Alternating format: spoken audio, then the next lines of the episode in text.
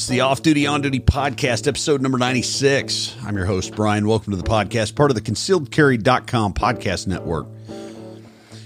On the podcast, we take topics relevant to today's gun owners and tackle them from the perspective of everyday concealed carriers and law enforcement. To give you both angles of discussion today, I'm joined by two guests uh, a longtime police officer and gun writer, Rob Garrett, and also longtime instructor and retired police officer Mark Fricke. Today we're going to talk about the development of a snub nose load that we we all kind of roundabout had a hand in, and uh, it became uh, apparent that uh, we needed to find some ammunition to feed our snub nose revolvers, which you know for the average concealed carrier is a you know pocket revolver, a J frame, an LCR, maybe an ankle gun, and for the uh, your average patrol cop, that's uh, you know a detective's gun or or also a backup gun to your primary service gun. But first, today's episode is brought to you by MantisX at mantisx.com. Dry fire, live fire training aid, and Barrel Blok at blocksafety.com so that you can render your firearm inert when you are training, doing dry practice work. I don't say the dry F word because Wayne Dobbs gets real mad about that. Uh, also, as always, honorary sponsor is EDC Belt Company, the foundation belt, the most comfortable, functional carry belt on the market. So let's bring in our guests. Rob Garrett and Mark Fricke. How's Good it evening. Good evening, Rob and Mark. Good evening. Hey. So, an interesting one. This is kind of a bit of a departure. Is uh, we all had a little touch of a hand in uh, what recently became a really viable load or uh, really viable ammunition for a carry revolver, and uh, so we're going to kind of talk through the need, uh, the development, and the final product, which is uh, being produced by GA Arms, Georgia Ammunition. But uh, a little background on that: Rob Garrett and I had a conversation. I want to say about a year and a half ago. It's like March, April of 2020, 21 or 22. Is it, is it 22? 22. Yeah, yeah. Um, where Darryl Bolke and I and Mark and I had had some conversations on the podcast previously about wad cutter ammunition for snub nose 38s. And born out of that conversation uh, is where we are today with a really good snub nose revolver load that's on the market right now. And, and, uh, anywho, so I guess we should probably start with, uh, why was there a need for it? And we'll start with uh, Rob first off. Well, thank you. It's good to, to be on again, Brian. Mm-hmm. As the folks at Pat Rogers Memorial Roundup, the ballistic shoot that Chuck does, and as your readers know, um, factory 38 special and plus P loads don't work well out of a short barrel snubby. Uh, the Gold Dot short barrel 135 plus P load was was billed as a, a short barrel load, but in, in March testing in Chuck's, particularly out of a 1 7 eighths inch J frame, it just doesn't get the velocity to perform. And a lot of people look back at, at Lucky Gunner, and let me tell you, I've got a lot of respect and really appreciate all the work Chris Baker's done over there with his ammo testing it's a little misleading for J frame owners because he used a two inch uh, Kimber K6 for Okay. his, his 38 loads. And believe it or not, you know, the difference between one and seven eighths inch and two inches does make a difference. And so, um, and flash, uh, the uh, cylinder gap makes a huge difference as well. And Mark has experienced that, and, and he'll jump in here with that. Bore, di- bore diameter makes a difference too. Exactly. So as you and I talked, and we kind of around Robin and say, wouldn't it be great for XYZ manufacturer to to jump on this? And Brian, I believe you or someone within the circle made the comment that your agency would not allow the officers to to carry federal gold medal match wad cutter in their backup weapons because it was billed and advertised and made as a target load. Was that you? I, that that was just one example. There, I, I know of several agencies that are like that, and um, so yeah, and and our our conversation, uh, like I was restricted to carrying uh, plus P ammunition, and the the plus P ammunition that we had, it was just beating beating my J frames to pieces, right? Uh, timing issues, barrel cylinder gap issues, and all that. So uh, as I approach normal Earth people retirement here rapidly, um, I thought, man, it would be really nice to have a wad cutter load that ran sub 800 feet per second that met all of the same like accuracy and consistency as the old gold medal match load, which the gold medal match loads kind of turned into a hen's teeth load here lately. Uh, and it's been kind of cost prohibitive because it's just not in high demand anymore. So, so after the whole discussions, um, I called Curtis Shipley at Georgia Arms and Ammunition up in Villa Rica, Georgia, about two hours northwest of me, and said, "Hey, I'd like to come up. I've got a ton of spent brass that I've collected over the years that I'm never going to reload. I'd like to, to sell it to you, put a little money in the piggy bank, and pitch an idea to you." And so between we we met with Curtis. Let me tell you, he is a Southern gentleman of the highest degree.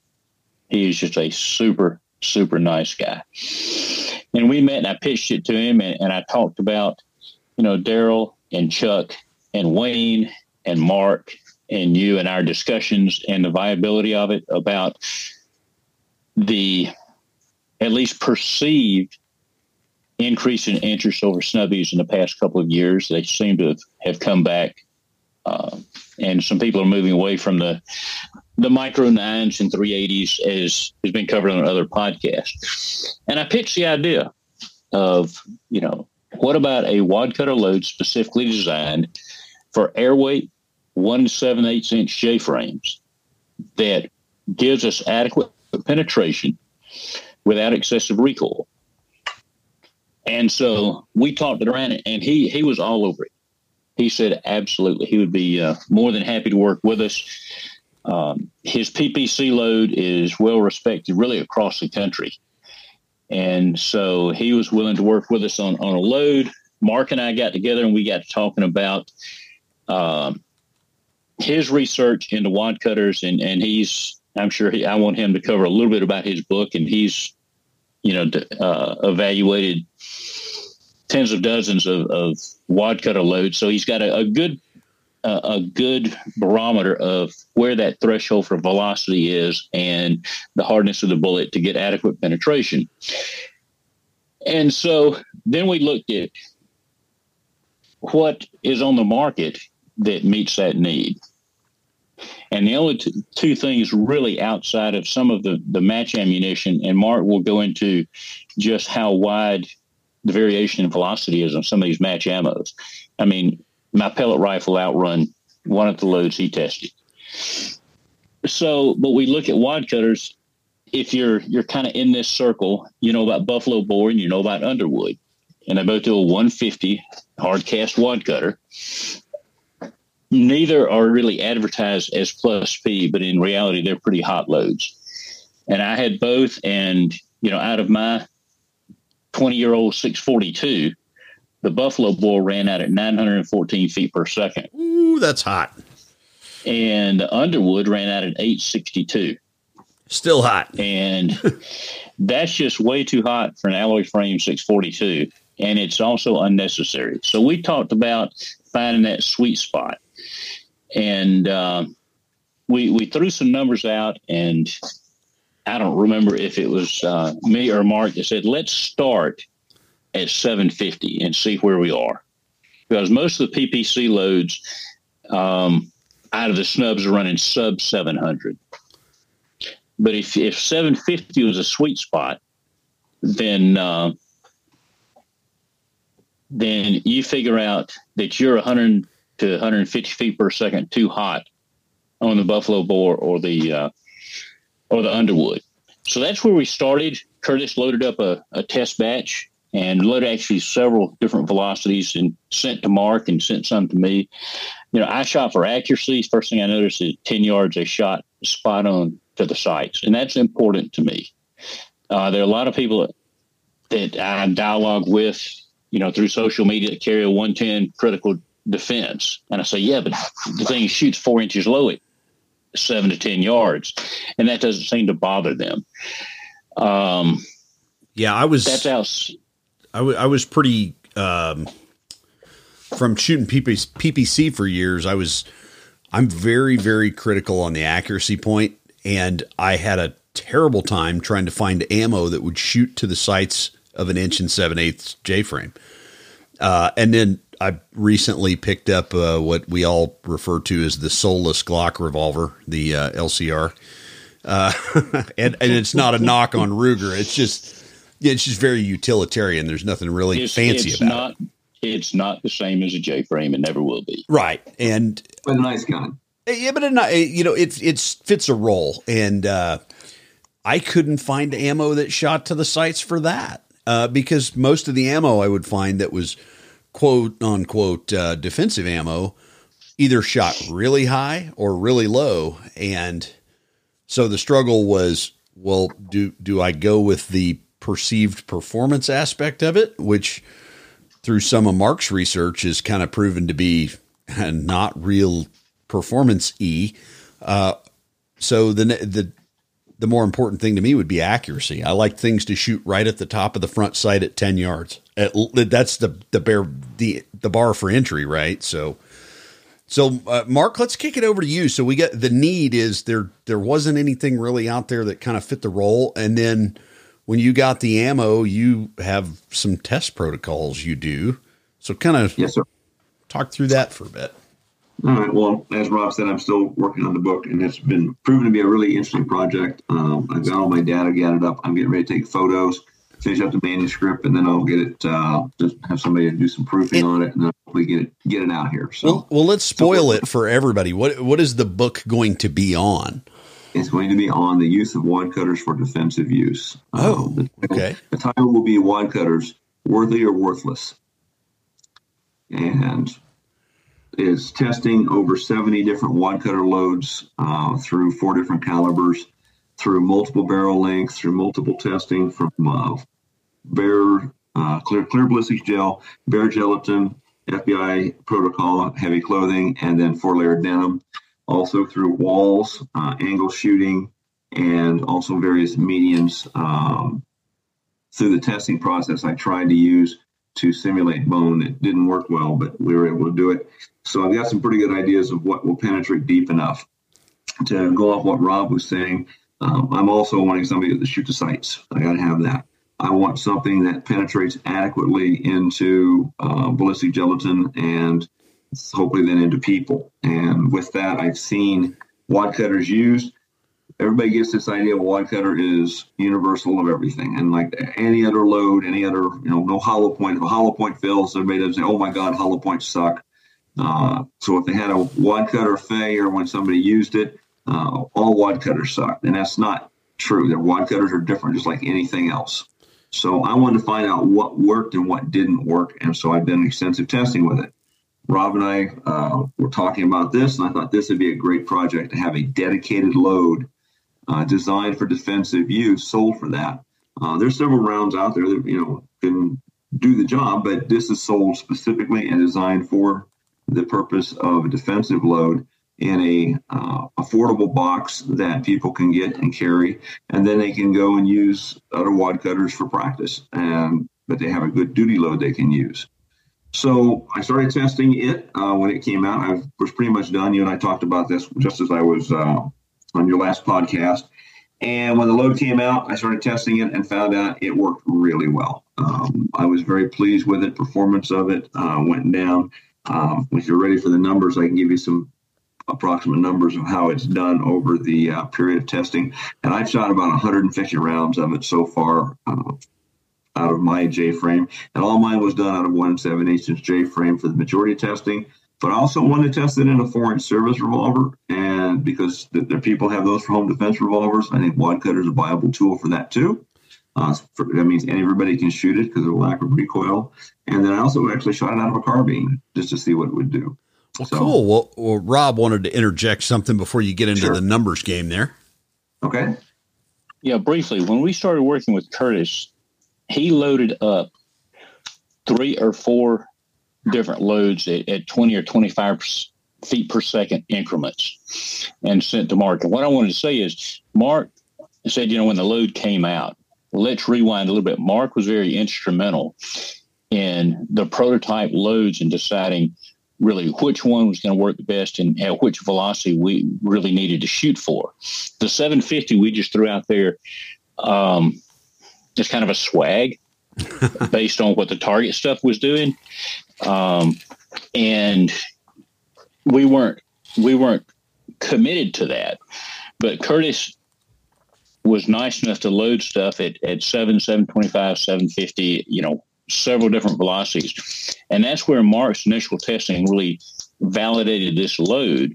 And that's what Curtis went into production. So I want to give Mark credit for really being the, the person that tested the prototype loads uh, that brought us where we are today. So back to you, Mark. Okay. The uh, prototype loads uh, also, well, folks, first, let me back up. Folks need to understand that just because this is what this load does in my gun, uh, it's not going to be necessarily what it does in your gun. Barrel um, length is one thing, but this we talked about cylinder gap. Cylinder gap is crucial. Uh, the tighter the cylinder gap, usually the more velocity you have. Uh, LCRs will shoot a little hotter than J frames will. Bore's tighter, not necessarily a, a tighter cylinder uh, or gap, but the bores are tighter, which increases pressure. Same way with Colts. So depending on what gun you shoot it through, can make a difference. I have two 642s that I have that I use for this testing process. Both of them were two thousandths of a um, difference in cylinder gap and over 20 feet per second, on average about 20 feet per second difference in velocity between two identical guns. Uh, you incorporate uh, a larger cylinder gap and you're going to get performance. Some of the some of the target wad cutters can do quite well uh, depending on the gun you've got. But some of them, then, if you've got a big cylinder gap, you have no margin of error. Uh, if you happen to be one that has a larger cylinder gap, you may not get enough velocity out of the uh, target loads to get them to work in your gun. So this was a consideration we had to do too. There's uh, an article going to be coming out from the folks, uh, the Revolver guys, for those of you who know them, uh, Mike Wood and Kevin McPherson. Uh, I don't want to give all of their stuff away, but they tested the load, and Mike, or sorry, uh, Kevin's testing showed that the uh, Georgia arm load was going about 40 feet per second slower than what it did in my guns but so was every other wad cutter he tested with it, uh, which were the big three U.S. ones, and they went in about 40 seconds. So my don't know what his cylinder gap is, but he showed me a picture of the gun, and it is a very old 642, so worn and finished that he has put a uh, Cerakote olive green on it, and even it's nearly worn off. So he's had that gun for a long time. He's a copper out of New Mexico, and he carries that as his backup gun uh, on his ankle all the time. So it's a well used and well worn gun.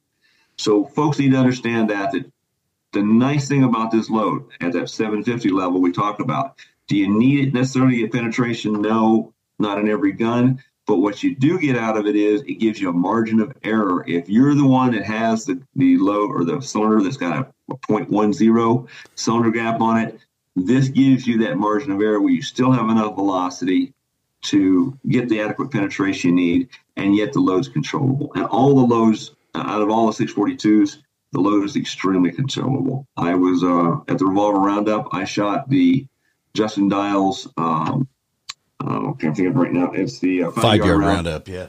And except for one one round out of my uh, 642, yeah, I see the target there. Nicely done.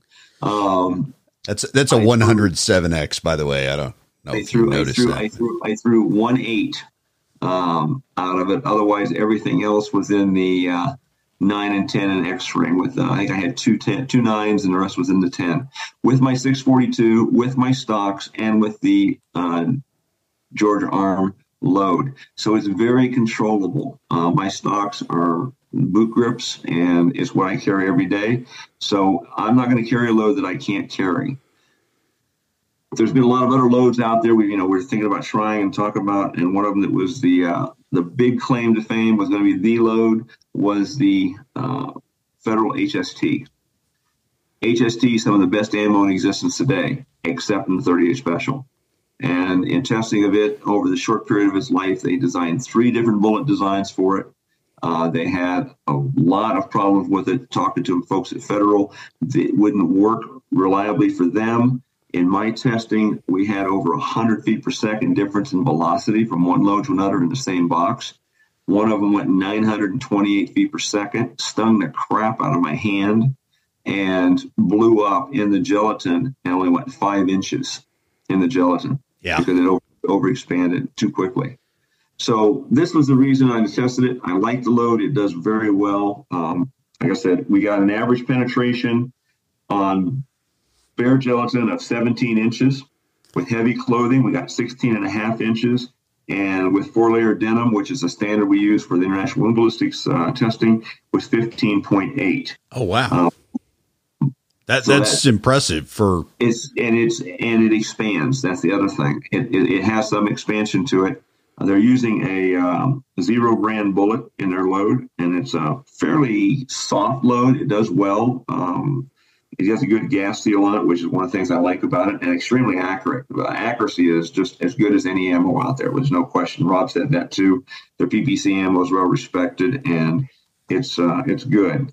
The low velocity we had over the whole thing was uh, 740. The highest velocity was 775, and this is out of 150 rounds, guys tested. Oh that's, wow, that's, that's that's pretty pretty consistent. Average velocity was 756 uh, with that. Expansion in bare gelatin went out to uh, 0.44 inches, so just a 44, basically a 44 diameter bullet.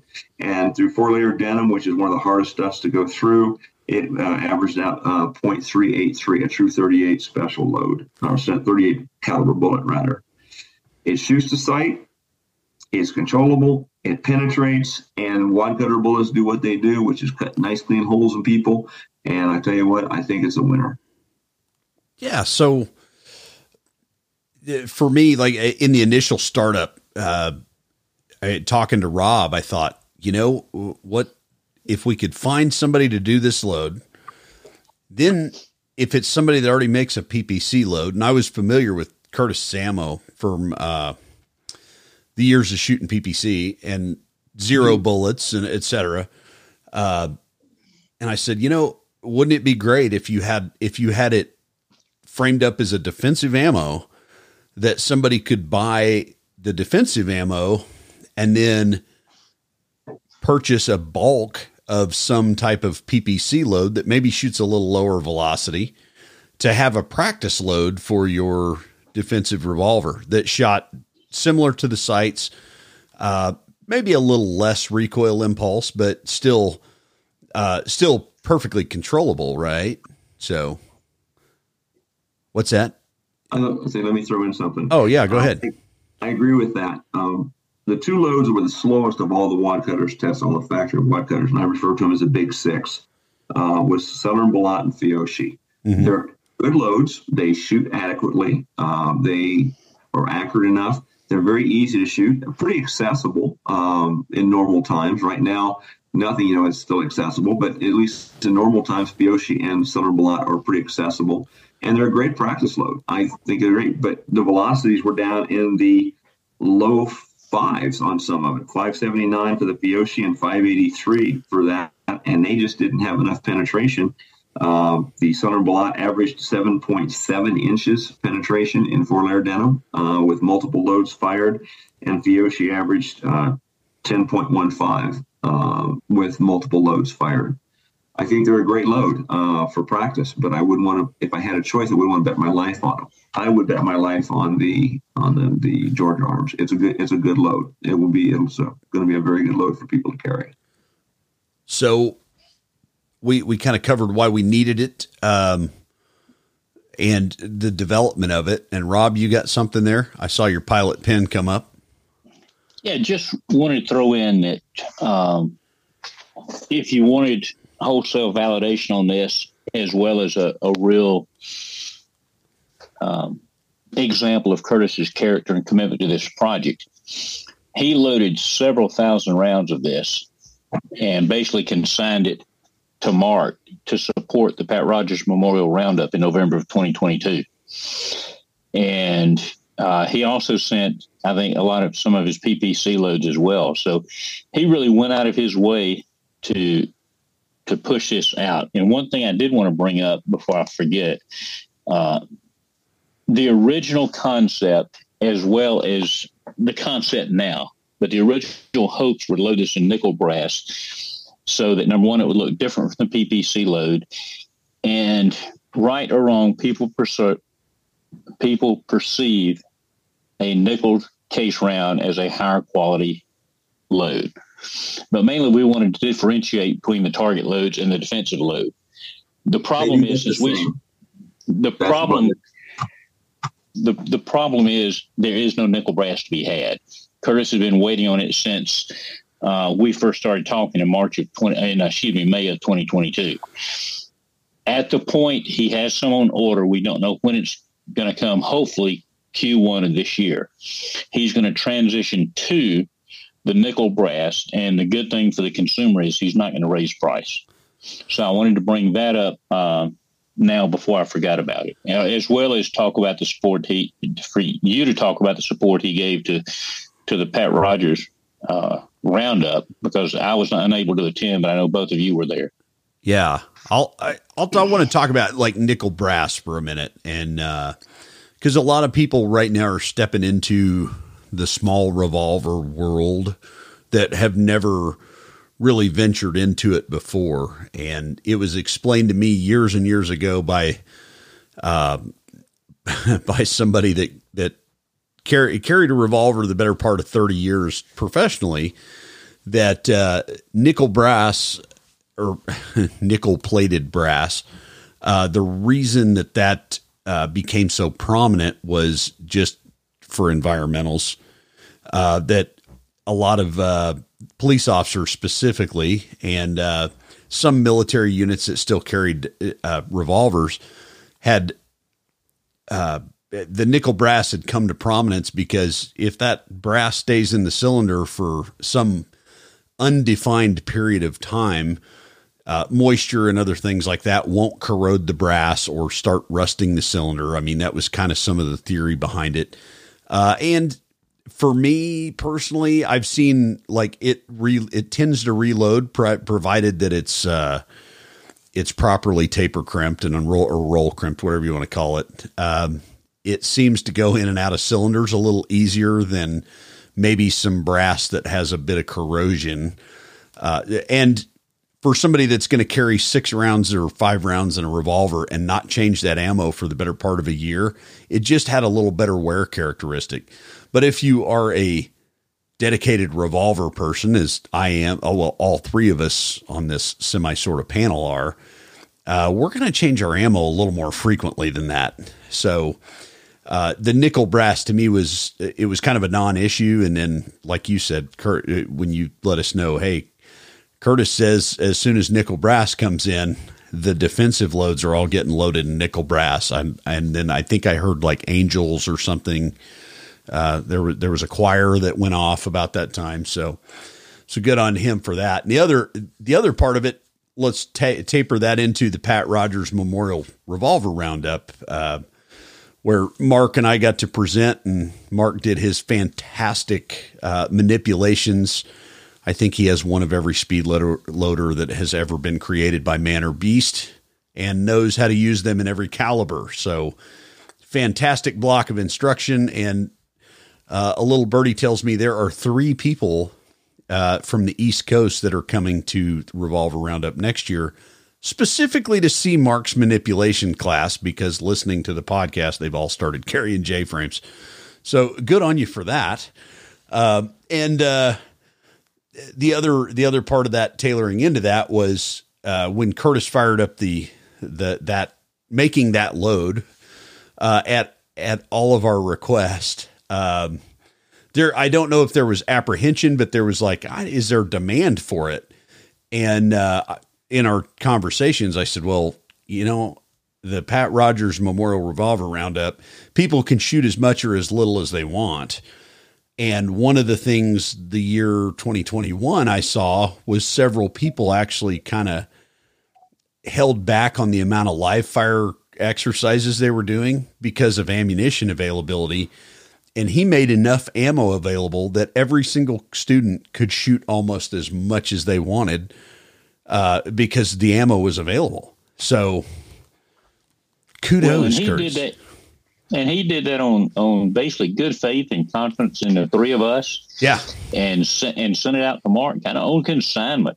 Uh, I mean, yeah, yeah. Kudos on Curtis. Yeah, you, you, and he sent how many? How much ammo did he send, Mark? I don't remember. Right at four thousand rounds of the snub load, and I believe it was just shy of three thousand rounds on the PPC load, which, by the way, the snub load completely sold out at the roundup. We were we sold every round we had um, there. There was the PPC that ammo left, and I bought all that. Sorry, guys. well, and and funny enough, on the uh, Revolver Roundup Facebook page that uh, our mutual friend DB kind of moderates, uh, I saw chatter the next day that a week after the Roundup that Curtis was completely sold out of that ammunition. So apparently there is a demand for it, and and uh, that's because people are are starting to understand the limited amount of tailored ammunition for small small revolvers. Uh, and the production of small revolvers right now is really good. Um, you know, you can find a 642 in every Academy Sports coast to coast and, and a Ruger LCR to match. So, uh, anyway, so moving on, Mark, uh, I got to know just to satisfy my own curiosity and that of the listener whatever inspired you to get into ballistic testing the way that you have uh, have uh, attacked it with I guess you could say there's no other way to describe it as other than just full force attack on ballistic data so first off I try not to do anything half-assed if I get into it I get into it um, I've always had an interest in ballistics for um, since I was a young cop in the Air Force and I, I like knowing what bullets do. In my, my mind, I want to know why bullets do what they do. And I've been looking for means to be able to test it. I've, I've tested stuff back in the days of shooting through pine boards, which was a standard. I shot into clay, which was a standard. I shot into sand, which was standard. Uh, water soaked uh, phone booth, phone books. Uh, the thing you just look up telephone numbers in, yeah. not Google. uh, and uh, I also shot into water jugs. I have probably killed in the area of thousands of water jugs over the years. Uh, it wasn't until, and I've been involved in ballistic testing with ordnance ballistic gel, but those are pretty restrictive as to when you can and can't. Um, but if I could find my way into a, um, you know, ammunition testers, I would always take wad cutters in and try it. And the reason I like the wad cutter bullet itself was out of the short barrel guns, it seemed to perform very well. It was easy to shoot and it was able to hit. And again, over my career, I saw uh, a few shootings involving wad cutters where it worked just like it was supposed to. Um, and you know, we've got the nice clean hole in piece of paper. Well, I find that it does that to people. And since pistol bullets do their damage by cutting tissue, causing hemorrhage, and creating hypovolemic shock, um, it works well in that line because that's exactly what it does to people. Um, our mutual friend Chuck Haggard told me a great story of a guy who was shot with a wad cutter in his town, and they went through his uh, arm, and they said it almost looked like you could hold his arm up and look through the hole through his arm of how it was cut so cleanly through it. Um, and you know, it was joking, but nonetheless, it was still that kind of that kind of cleanly wound.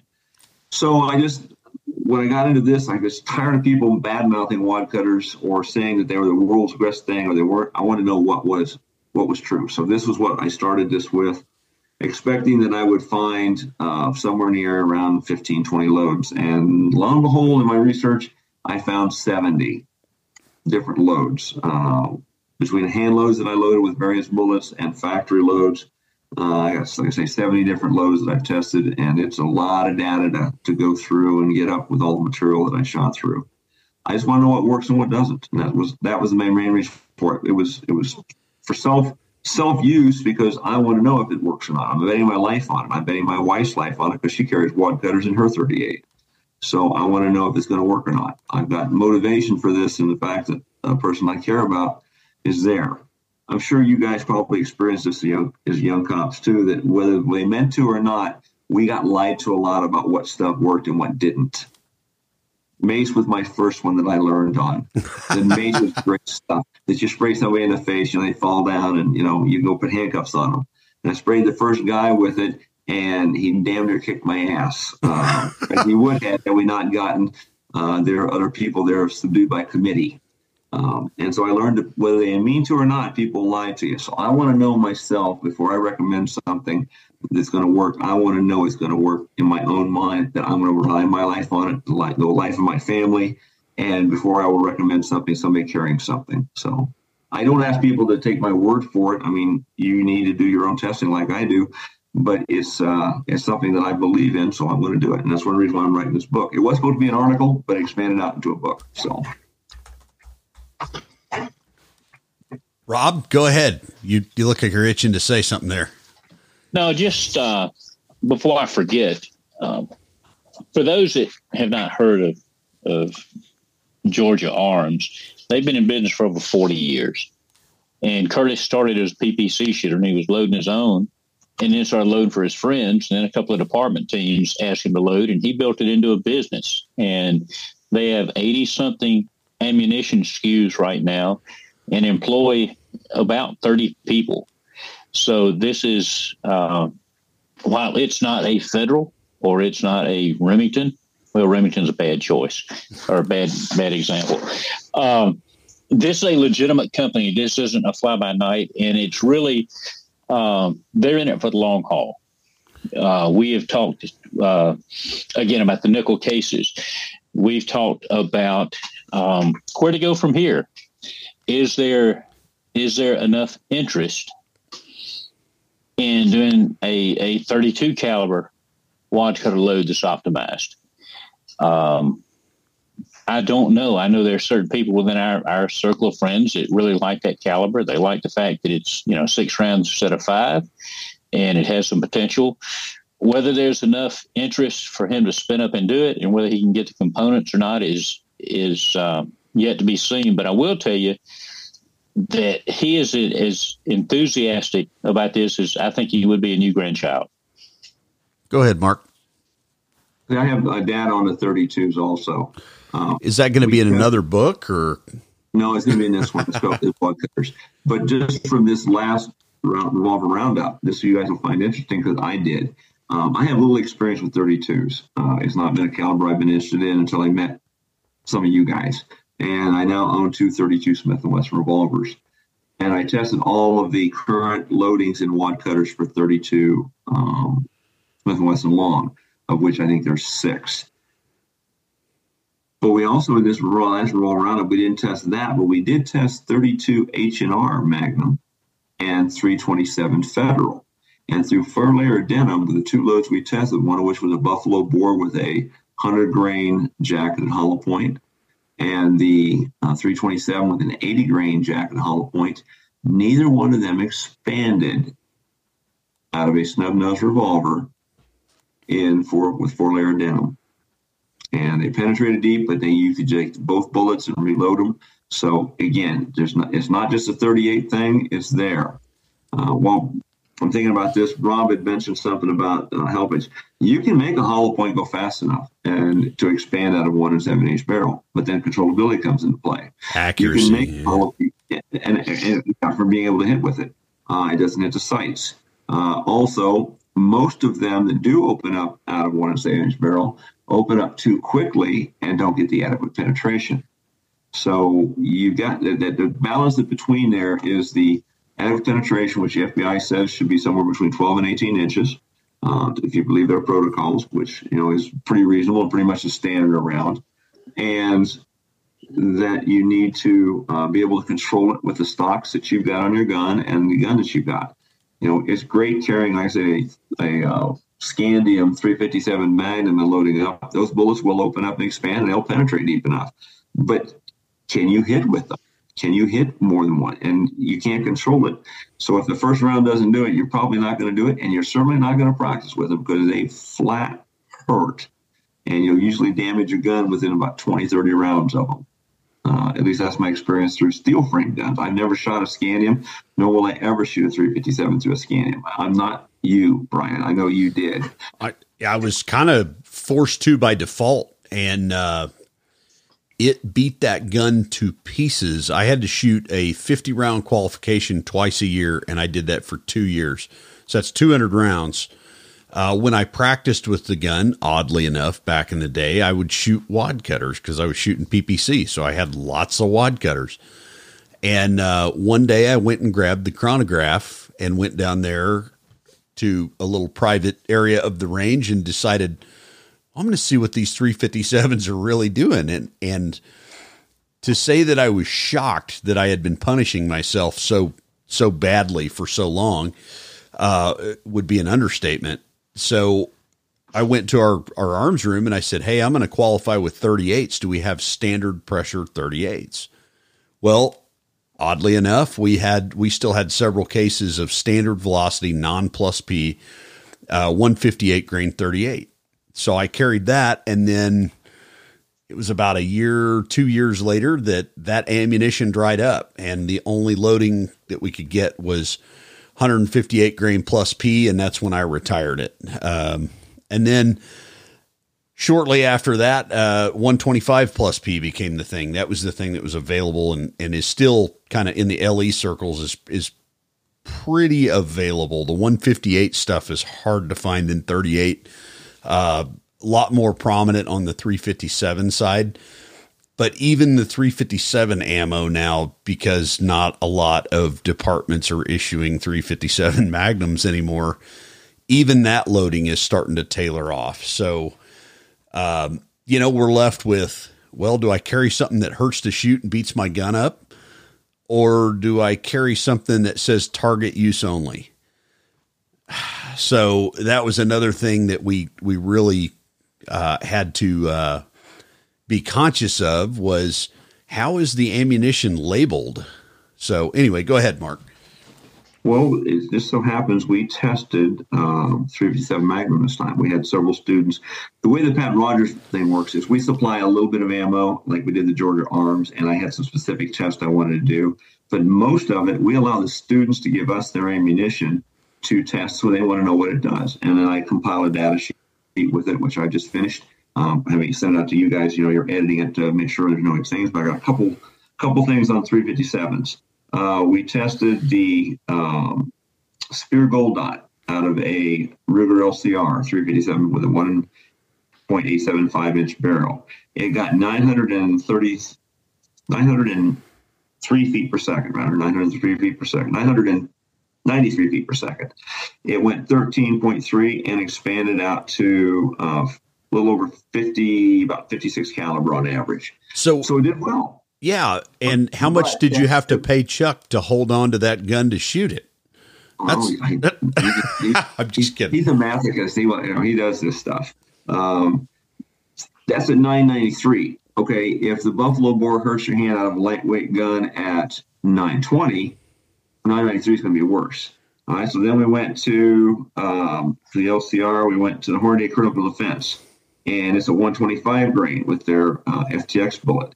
It went 1,158 feet per second, got a 16 and a half inch penetration, and expanded out to about 46 caliber on average, uh, and retained a good, a good amount of weight. But again, controllability. That's the thing. And if you if you can control it, then use that. That's good stuff. Um, one thing I didn't mention about the Georgia Arms ammo that we did testing, one of them I did also did was I did night shooting with them. I wanted to see what kind of muzzle flash all the wad cutters had. And the Georgia Arms, like all the other wad cutters, had very little muzzle flash compared to anything plus P uh, coming out of one seven inch barrel. Now, why is that important? Because if it's three o'clock in the morning in your house and you have to defend yourself, the last thing you want to do is have a muzzle flash go off that blinds you, deafens you, and you can no longer see or hear uh, once you pull the trigger, which will happen on the 357 Magnum. So uh, you know, the, good going stuff. from the, I did, I did, I was not able to uh, do gel testing at the time, but several years ago I wrote up a the 640 Pro, which is really a, a, a pretty cool little little pistol. Smith put some decent sights on it. Uh, they uh, tune up the action a little bit, and it's got the 2.125 inch barrel. And so Gold Dot Personal Protection 357, and it's a 125 grain Gold Dot bullet, averaged 1232 out of that J frame. Now, I shot five loads across the chronograph, and I shot five loads at 10 yards off a bag for, for quote unquote accuracy testing. At the end of that, I said, Why am I punishing me? And this is my personal gun. Why am I tearing up my gun? And I'll never shoot another magnum in it again. Just because you can doesn't mean you should. and I promise you, if going back, if good quality model 19s cannot hold up to magnums, what makes you think a J frame is going to hold up to magnums? It's just idiotic. And I posted on, on one of our uh, social media groups that's, that's snub specific uh, or snub centric that friends don't let shoot friends do not, not let friends shoot magnums out of J frames. And I hate to tell you the number of people say, "Well, I carry them and shoot them, and they I can handle it just fine." You know, I don't know what's wrong with you. And I said, you know, I don't get confrontational, but let's go to the range. Let me put you on a timer. Shoot the super snub test. I'll let you shoot it with a with. I'll let you shoot it starting with the sights on target. And if you can shoot a 90 or better, then you're a bigger man than I am, than DB is, than than than Brian is, than Mark is, because I don't think any of us could shoot it even with the largest stocks you can put on a J frame. So going back, just because you can doesn't mean you should. The other, the other caveat that I that I failed to mention earlier when I had that 340 PD, uh, scandium titanium, you know, sub 11 ounce 357 Magnum, is that gun in 200 rounds went back to the factory two times. Uh, and the last time with a note that came back, and they were very friendly about it when they repaired it. Uh, the last, and it again, it was nothing against Smith and Wesson. It was just kind of what I was left to deal with at the time. But the note that came back on the service repair ticket said, "Please just shoot 38s in this from now on." Like, and it was, it was kind of said in jest. They were, it, and I'd actually talked to the tech that repaired it and I told him the the circumstances, like, hey, it's a 357 mag, and I'm required to, if I want to carry 357 mag ammo, I've got to qualify with that. And he said, yeah, if you have to shoot them that much, you might want to back that down to 38s. And uh, and speaking of 38 plus P and Model 19s, I've seen Model 19s take a beating with plus P ammo out of a a 38 or shooting 38 plus P's in a 357 mag. So uh, and the older I get, the old heads back in the day said it, it, it really doesn't matter. Shoot 38s, whatever you can shoot better. And I thought more power meant more better or more perceived power, right? Uh, and what I figured out was I tore my hands up and I tore my guns up. And, and I'm a big subscriber to the DB theory that the only gun ever made that was made to digest a steady diet of 357 mags was the Model 27 or the registered Magnum N frame 357 Magnums don't seem to have the durability issues taking a steady diet of Magnum ammo, but those guns are now to the price point that I will only shoot 38s in them. So Snubbies just take something different. This this can get in. So let me start over. Um, I have experience also with the J frame and 357s, but mine was a 640 uh, with the two and uh, one quarter inch barrel. Um, and this was federal 125 grain uh, Jack Point, which was the load. I shot 15 rounds of it through a chronograph um, and did accuracy testing. The gun was badly out of time in 15 rounds. And I took it to Smith & Wesson at the National Shooting Championships and let um, Jimmy Ray work on the gun and he was able to get it back up into time again and said, "Don't shoot any more 357s in it. You're stretching the frame and you're going to ruin the gun." And that was a steel frame gun with 15 rounds of the full house federal, which was one of the hottest loads out there at the time. Uh, was a really, it's a really decent duty load as far as being a shoot if you're going to shoot magnums, but just not out of a snubby. And there's no way I could control it. This was all slow fire through the chronograph. Um, I wouldn't even try to to do it drill. I did I did do on the buffalo bore. I did try to do the uh, um, revolver roundup, the five five yard roundup with it, and could not keep them on the target. I with the first round being second round in, but the, by the time I was to third, fourth round on the drills, there was there was no way I could keep them in the target, and that's me shooting it, and that's just I know my limitations, so I'm not going to shoot them, and they hurt my hand. So so while we're in an edit mode, um, Brian, if you want to let us know where you, where you want to go, so when we pick back up, it sounds kind of organized since we took a tangent. Well, it's funny. I'll, kick it back off. Uh, Caleb Giddings and I running a bay together, uh, just trading off classes at the York range, the the famous York range of Gunsite academy there, and uh, Caleb brought up a a little piece from a movie, uh, the movie Magnum Force, and he he was talking about making a reload with Comp Two speed loaders, and he said, you know, I worked on this for about a year, just trying to get different ways to feed a speed loader fed revolver to be legal in competition, and he said, and I figured out this technique, and I thought.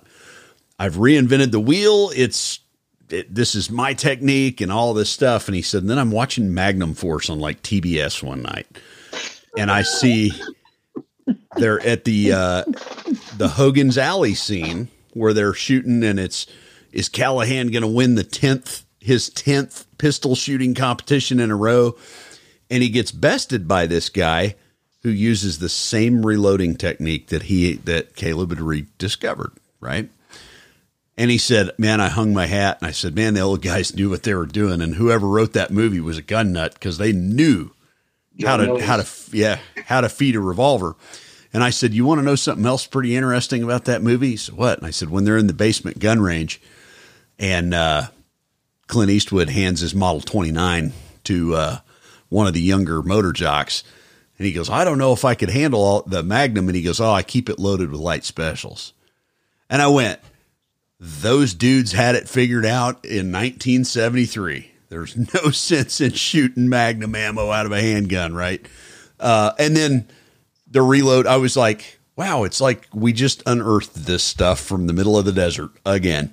So, anyway, you guys got any quick final thoughts? We've been going at it about an hour, and I got plenty of editing. So, is my stuff on the um, on the Magnum revolver going to be in there? Mm-hmm. You're going to put my stuff in? Okay, that's fine. Um, no, I, I, think I'm good. The uh, the Georgia arm load, I think, is going to fit the need we need for that uh, type of gun, the one and seven eighths inch. If we can get people stigma over the fact that they're shooting a wad cutter because they don't um, think a wad cutter will do the job, and I, I I'm convinced it will. Again, I wouldn't carry it if I didn't. And hopefully, my book when it comes out will uh, will help give a little more insight into that on all the different testing I did. Uh, we didn't talk about deflection. Uh, nice thing about wad cutters is they don't fl- deflect; they stay put on. So you can shoot something at a 45 degree angle um, that it's capable of penetrating, and it doesn't deflect or graze off of it like uh, round nose bullets seem to do or uh, hollow points seem to do. They'll they'll penetrate and dig in deep. It's not a load for shooting through windshields. It's not going to be a load shooting through a car door. We talked about that last time we did the, the uh, podcast. But it is a good personal protection load for uh, people against people, and it does go through a wall sufficiently that it will it will certainly do damage on the other side that you don't want to have done for an innocent person if you miss. So hits are important, and that's the big thing with it. We got to get hits, and with the wad cutter loads, you can get hits. So, Rob, final thought yeah, just uh, for those that are really interested, uh, the website is georgia-arms.com. And on his homepage, he shows uh, the Ultimate Defense snubby load. When they first went into production, there were some people that were getting, were getting confused in ordering his PPC load and Curtis was getting back with him and trying to correct that. So uh, make sure you order, if you're interested in this, the Ultimate Defense Load. And uh, that product code is G38S. And again, look forward to uh, some more testing. Uh, it's what I'm carrying now in in my J frames, uh, and, and uh, just a big thanks for for Curtis for willing to listen to a couple of old farts and and take a chance on this. I will tell you that sales have been good. Uh, once it was launched at uh, the Revolver Roundup, of course, he had sent a good bit there. I think Mark said 4,000 rounds or so. But he held some back and it went out of stock. And the next week he was reloading and he went out of stock then. And so it's it's been a pretty solid seller. And it's gotten some some good press and, and some other people are are looking at it and going to be doing some other additional coverage. But just a, a big thanks to Curtis for being willing to listen and take a risk on us and, and supporting us like he has. So well done, sir. All right, so uh, let's see. So what do we got upcoming? Uh, of course, the roundup is coming up in November, and if you want to get some of that GA ammo, you might want to order now. Um, and then uh, I'll be out in Georgia with Mr. Garrett here in February to go see Mr. Cagle walk across the parade field and and uh, might be doing a little gun shopping. Mark, what do you got on the horizon? Well, as you mentioned, Revolver Roundup, I'll be there again. Um, this just came up a class, and it's an open enrollment class for any law enforcement firearms instructors who want to become a precision rifle instructor. Um, I'm going to have one in Mohave County, Arizona, which is Kingman, um, February 13th to 17th. I know it's short notice, but we just got this thing scheduled, and if uh, anybody's interested, they can go to the instructor development school for that.